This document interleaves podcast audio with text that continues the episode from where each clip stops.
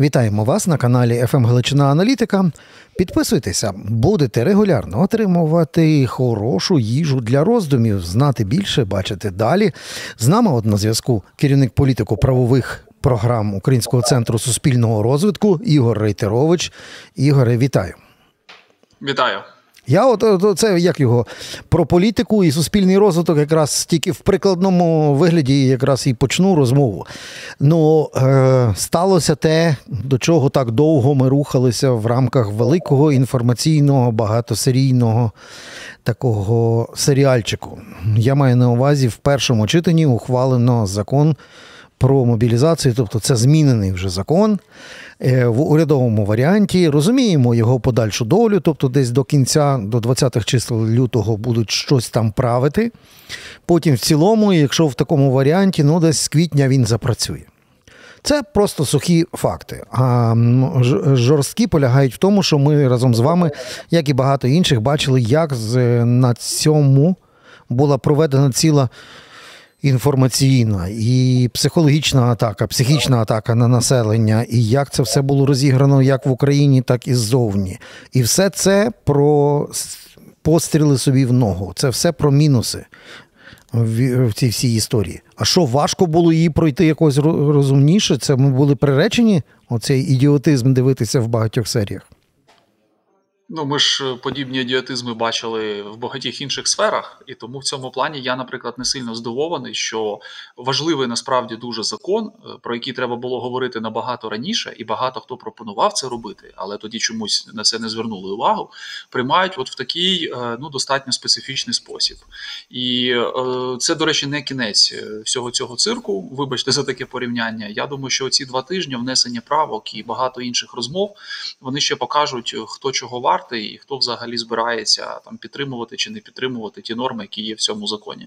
Мене, наприклад, дуже здивувало. Стоп. А що, це не кінець серіалу? Ми не рухаємося до останньої серії? Ні, дивіться, це не кінець серіалу, тому що все ж таки вони проголосували та в першому читанні, вони особливо не вносили ж туди зараз ніяких змін. Вони от 2 тижні зараз, як ви правильно зазначили, до 21 лютого будуть активно все це обговорювати, вносити якісь туди правки. І от ключове питання, які правки там збережуться.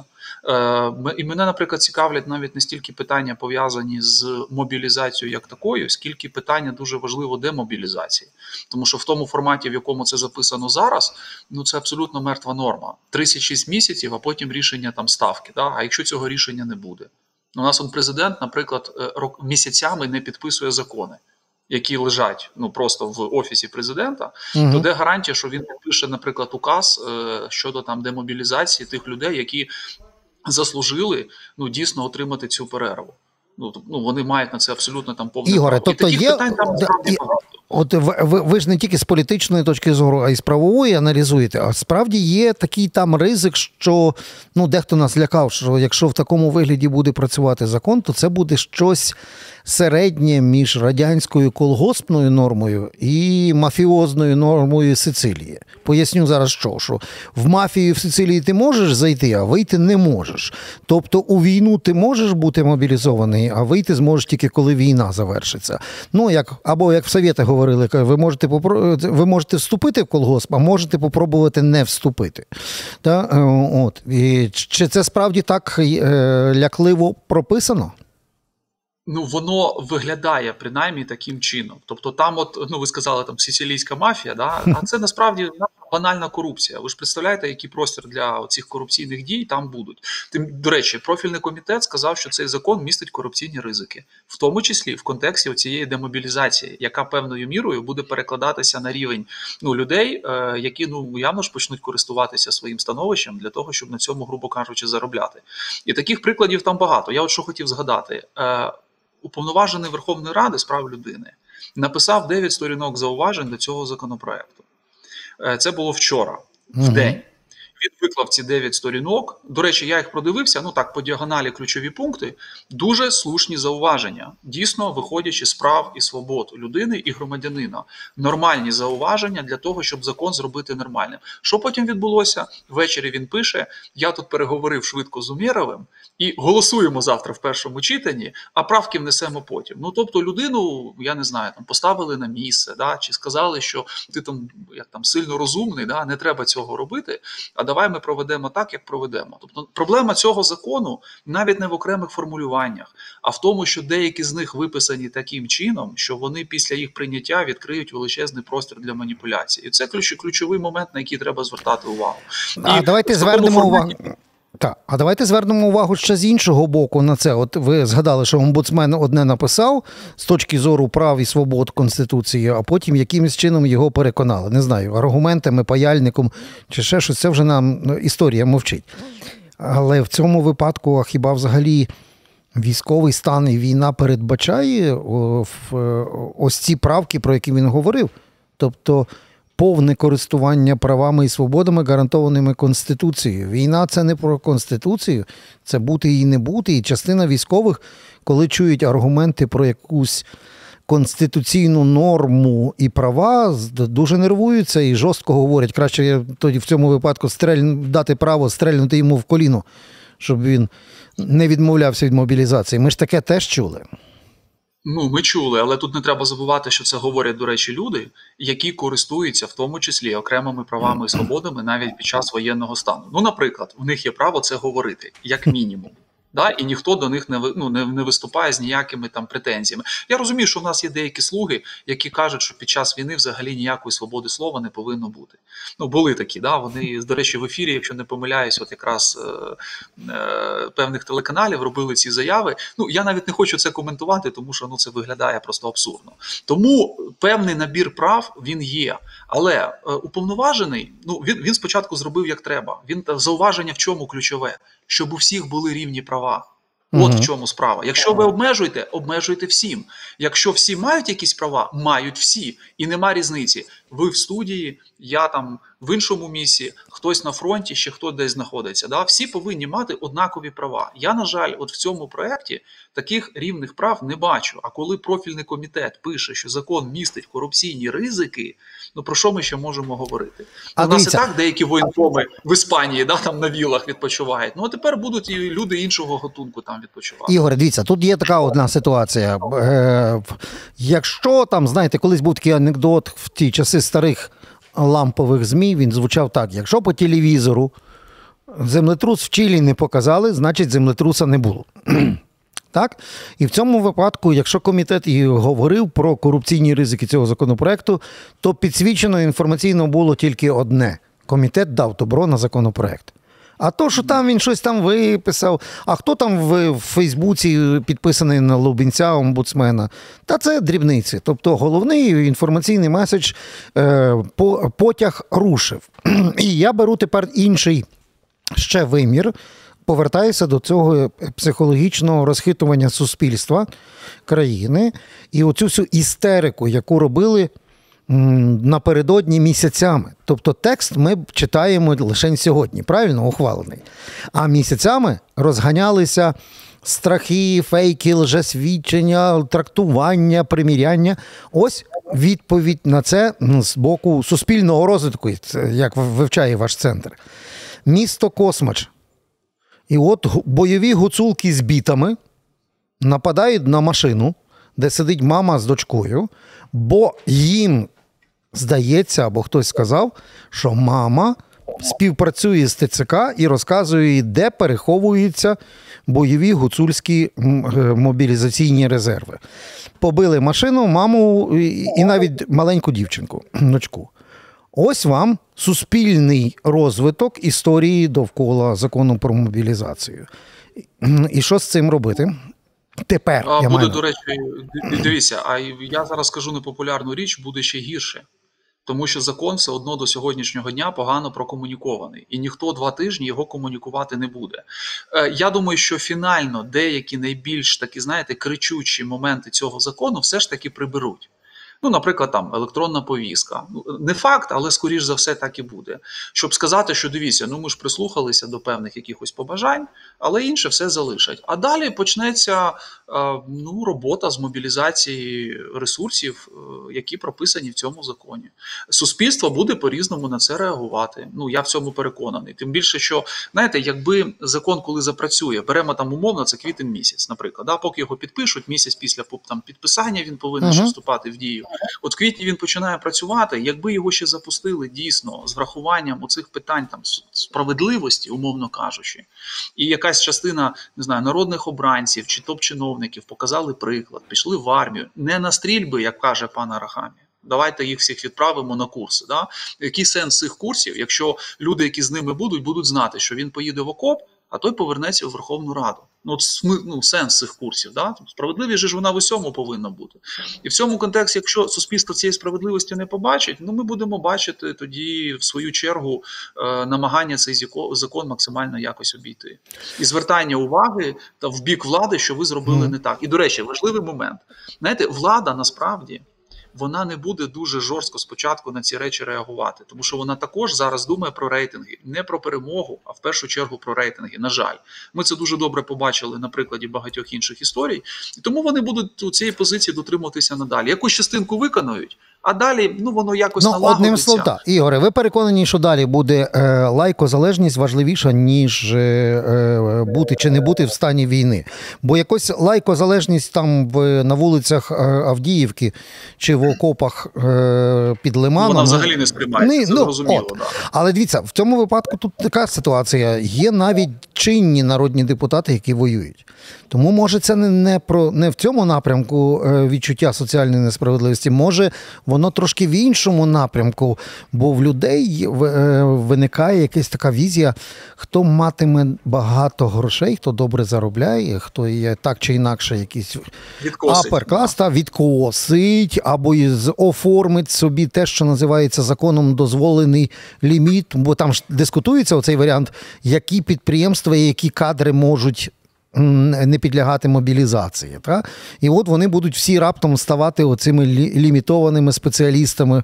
Ну, так як свого часу у нас з'явилися 50-літній набір в студенти на другу і третю освіту. Ну, частково, да, там багато людей, які були вже в віці, це факт, чоловіків. Дивіться, це можлива історія, і, звичайно, що на це також будуть звертати увагу. Але я от хотів, знаєте, завершити. Я боюся, що з цим законом вийде ще така історія. Його суворість буде компенсуватися необов'язковістю виконання деяких норм. Що або є корупційністю при виконанні деяких норм. Тобто якусь частинку десь зберуть, а далі, розумієте, система отак її поколбасить, вибачте, інше слово просто підібрати не можу, ну воно так і буде. А потім вона прийде в якийсь стан такої, знаєте, динамічної рівноваги і буде працювати далі. Хоча по факту, ну, ми з цього починали, можна все було зробити зовсім по-іншому. Зовсім можна було, але не зробили. Так, зробили, як зробили, і відповідно зараз є той варіант, коли хочеться зрозуміти, так це ми продовжимо біг по колу, де лежать граблі, а до них ще прив'язана сокира з іншого кінця. Чи тут ще є шанс, ну а шанс він є звідки? В надії, що після всього того дурдому і провалу комунікації висновки зроблені. І більше ніхто зі всіх щаблів влади не буде робити ось ці помилки, коли мобілізація перетворюється на інформаційно-психологічну спецоперацію. Бо ми лише вчора згадали, як питання мобілізації повалило Українську Народну Республіку у війні російсько-українській 17-22 рік минулого століття. Ну, мені б хотілося вірити, що вони висновки зробили. Я, на жаль, поки цього не бачу. Ну, з медійної точки зору все залишається, як було раніше. Тобто ви і реалістично вірите? Тут десь там абстрактний такий варіант. Якихось ознак не бачите? Дивіться, ну, от поки не бачу. Ну, хоча є невеличкі зміни. Ну, от, наприклад, сьогодні, врешті-решт, цей законопроект представляв міністр оборони. Прекрасно. Але, от дивіться, маркером буде виступ президента ввечері. От давайте подивимося, що і як він скаже. Про, наприклад, те, що проголосували важливий закон в першому читанні. Я прошу народних депутатів всіх підтримати, там, всіх українців поставитися. От буде це сказано чи не буде? Ну, я б хотів закластися, але, скоріш за все, програю. Для чого закладатися? Дивіться, друзі, хто підписаний на наш канал, зараз підпишіться і напишіть нам в коментарях, власне, як ви вважаєте. Бо буде, чи не буде? Ігор, чи не буде? Ось це прокомуніковано у відосіку. Але розумієте, що воно було розгорнуто. розгорнуто. Не просто, щоб президент сказав там, проголосували молодці, йдемо далі, а сказав, це важливий крок, я розумію, що він не популярний, ми беремо на це відповідальність, ми не докомунікували, я зроблю все, щоб права і свободи людини, громадянина були гарантовані, забезпечені, бо він же гарант, ну це в Конституції записано.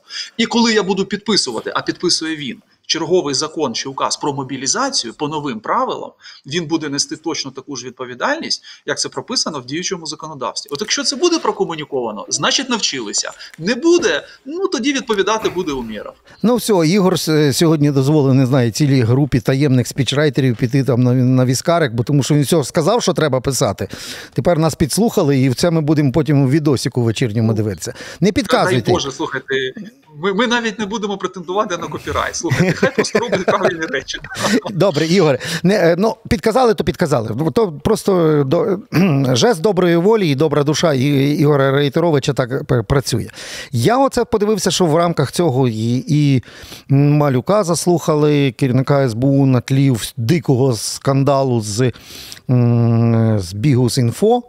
Ага, але рік і звіт був толковий. Я це хочу пропустити, тому що бо дії є, треба подивитися. Я маю на увазі самоочищення, принаймні, маємо надію, почалося. Там з точки зору цих от цікавих кадрів. А я зараз про ще один момент. І так на тлі цього непоміченим швиденько проголосували відставку міністерки у справах наших ветеранів. І це ж було вчора ж нам сказано, це тільки початок великого кадрового пакету. Так от, ну, ніби перший дзвіночок пролунав, а ніхто тепер не береться відкрито сказати, а в цьому пакеті, окрім міністерки, буде Залужний. І ось ще такі люди, щоб прикрити і попробувати зняти суспільний резонанс від того, що не вдалося зробити. Ну, з того ніби не до указу про відставку. Ну і тут, Ігоре, карти вам в руках, ви нам розкладаєте зараз пасьянс і розказуєте, як то все буде. Та пасьянс дуже простий. Я боюся, що все ж таки Валерія Федоровича відставлять з його посади. Зараз витримують якусь невелику паузу. Потім придумають ще кілька кадрових якихось там змін, ротацій. І от таким пакетом, ну це ж пакетне голосування, дуже ж любили в нас колись в Верховній Раді, да? От таким пакетом проведуть заміну. Я, до речі, сьогодні бачу... Але кадрові рішення йдуть, не голосуються пакетом, там завжди ж почергово. Це зрозуміло, але просто в один день, ні, це буде оголошено в один день, що нам треба там, от, да, от тут указ такий, десь там щось зробить президент, щось він відправить знову в Верховну Раду. Я не здивуюся, якщо вони навіть під цим соусом, щоб якось перебити цей резонанс, вони ще й Шмигаля поміняють на когось іншого. Навіть така історія може бути. Такі, принаймні, версії називалися. Ви вже другий, хто у нас на каналі саме цю посаду і цю людину згадали. Тобто, в мене питання до вас від Андрія Єрмака. То що, я вже готуюся стати прем'єр-міністром чи ще подождати? Дивіться, а я вже на це питання, до речі, відповідав. Деякі колеги назвали пана Єрмака, а я не розумію, навіщо йому це. Йому посада прем'єр-міністра не потрібна, тому що це ж посада така, за яку треба відповідати, за те, що ти там робиш. А посада очільника Офісу Президента з неформальної точки зору, вона величезна, але при цьому ти не несеш ніякої відповідальності. Тому ні. Я більше повірю, що Шарль Мішель стане прем'єр-міністром України, тим більше вони схожі з Шмигалем.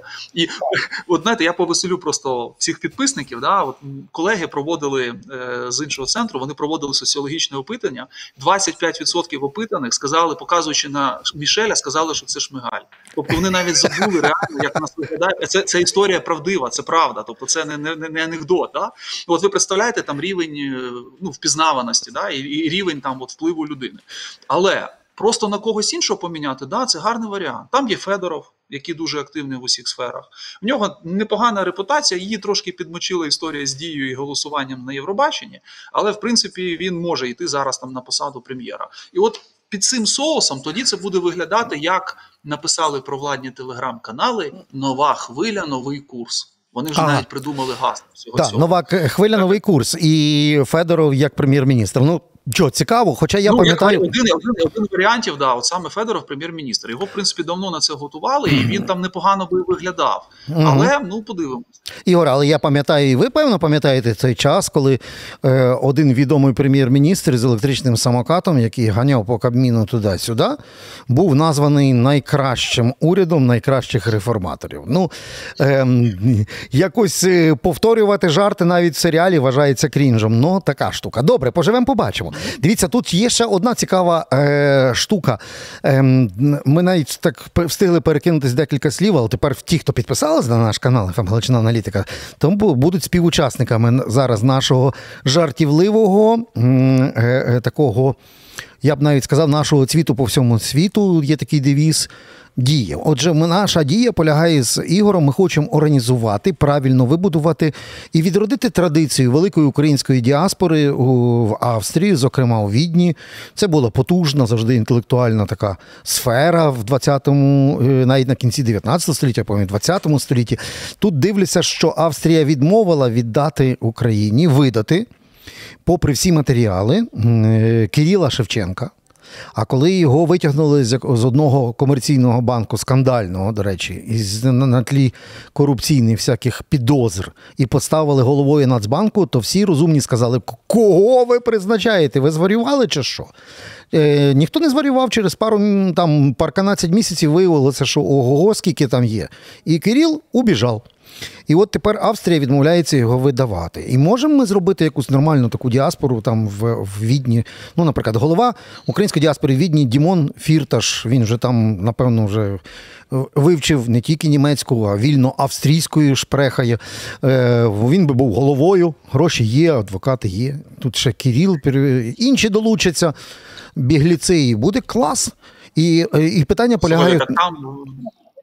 Дивіться, там, до речі, в Відні Мураєв за деяку інформацію перебуває. Ну, принаймні, дружина його там точно живе, да? І я думаю, він також. І яка діаспора? Ми можемо в Відні вже сформувати уряд в екзилі. Розумієте? Там, в принципі, вистачить людей на те, щоб створити якусь там альтернативну версію. Ігоре, а пам'ятаєте, такий з телевізора, в кожному телевізорі, в холодильнику і в пилісосі сидів, був такий бородатий, любімець Росії і Медведчука, Міша Пагрибінський. Пам'ятаєте такого політика? Він, по-моєму, здається, теж в Відні. Слухайте, яка там тусовка. А чого Австрія відмовляє? Добре, а чого Австрія відмовляє нам видавати, коли і НАБУ звертається, і все, і, як то кажуть, докази, пін-коди, явки, паролі, а вони відмовляються? Це через те, що в них там традиція, що в них різні міністерки танцюють з Путіним? Чи чим можна пояснити оцю позицію Австрії? Пояснити двома речами. І вони банальні, дуже прості. Перша, вона загальноєвропейська. Вони надзвичайно прискіпливо дивляться на поняття прав і свобод людини. І зрозуміло, що люди, у яких є гроші, а я думаю, і Шевченко, і, відповідно, Фірташ там, і інші, в них гроші є. Да? І Мураєва є, і Пагрібін. Да. Ну, звичайно, вони можуть спокійно дозволити собі найняти будь-яких адвокатів, і вони будуть цю волинку тягнути вічно про права, там, свободи і тому подібне. І другий момент. Це вже невеличкий, але камінь, але, на жаль, буде в огород наших, як то кажуть, антикорупційних органів. Ті докази або ту фабулу, яку вони подають, ну, до неї є питання, розумієте? І там дійсно можна якось її викрутити в бік політичних аспектів. От що каже оцей Кирил, да? Шевченко? Він каже, що я відмовився друкувати гривні. Ну, тобто займатися емісією, яка, значить, на мою думку, була поганою. І, відповідно, я за це постраждав. Парадокс ситуації в тому, що він реально відмовився це робити. Я пам'ятаю дуже добре цю історію. Я не знаю, з яких причин він це зробив. Я не думаю, що він думав про інтереси України, але він це зробив на той момент. Але йому зовсім інше закидають. Йому ж зовсім інше. Звичайно, але неважливо. Він каже, що мені закидають інше. Але насправді причина в цьому. І все. Австрійське правосуддя в ступорі. Їм треба тепер пару років розібратися, що таке гривня, що таке Нацбанк, що таке там емісія. Ну, от воно реально так працює. І все, і людина буде цим зловживати і маніпулювати стільки, скільки потрібно. Тому що, якби, знаєте, надали доказ інший, там, вбив людину, чи щось інше таке зробив, було б простіше. А оскільки всі справи стосуються політики, економіки, там, макрофінансів, ну, тут можна дуже довго ситуацію витягувати. Навіть американці до сих пір не можуть витягнути Фірташа того ж самого. Хоча вже здавалося, так? Все, що вони мають, це Пашу Лазаренко, але хто його пам'ятає тепер? Хіба що в Дніпрі можна старожилів знайти. Ігор, слухаю вас і зразу собі згадую і уявляю оцей защитник руського язика Нестор Іванович Шуфрич, коли прийшли СБУ. Боже, і українською співав, і переконував, що він герой України і так далі. Я думаю, що десь щось подібне ми бачили на всіх цих кейсах, а Кирило Шевченко просто крайній із них. Далі буде, як кажуть, на глобусі України, і ми обов'язково зустрінемо ще раз з Ігорем Рейтеровичем, щоб проаналізувати більше, знати більше, бачити далі. Ігор Рейтерович, Український центр суспільного розвитку, ми дико дякуємо за розмову. Ті, хто підписались на наш канал, то якраз все це почули. Хто не встиг, зробіть це зараз. До нових зустрічей.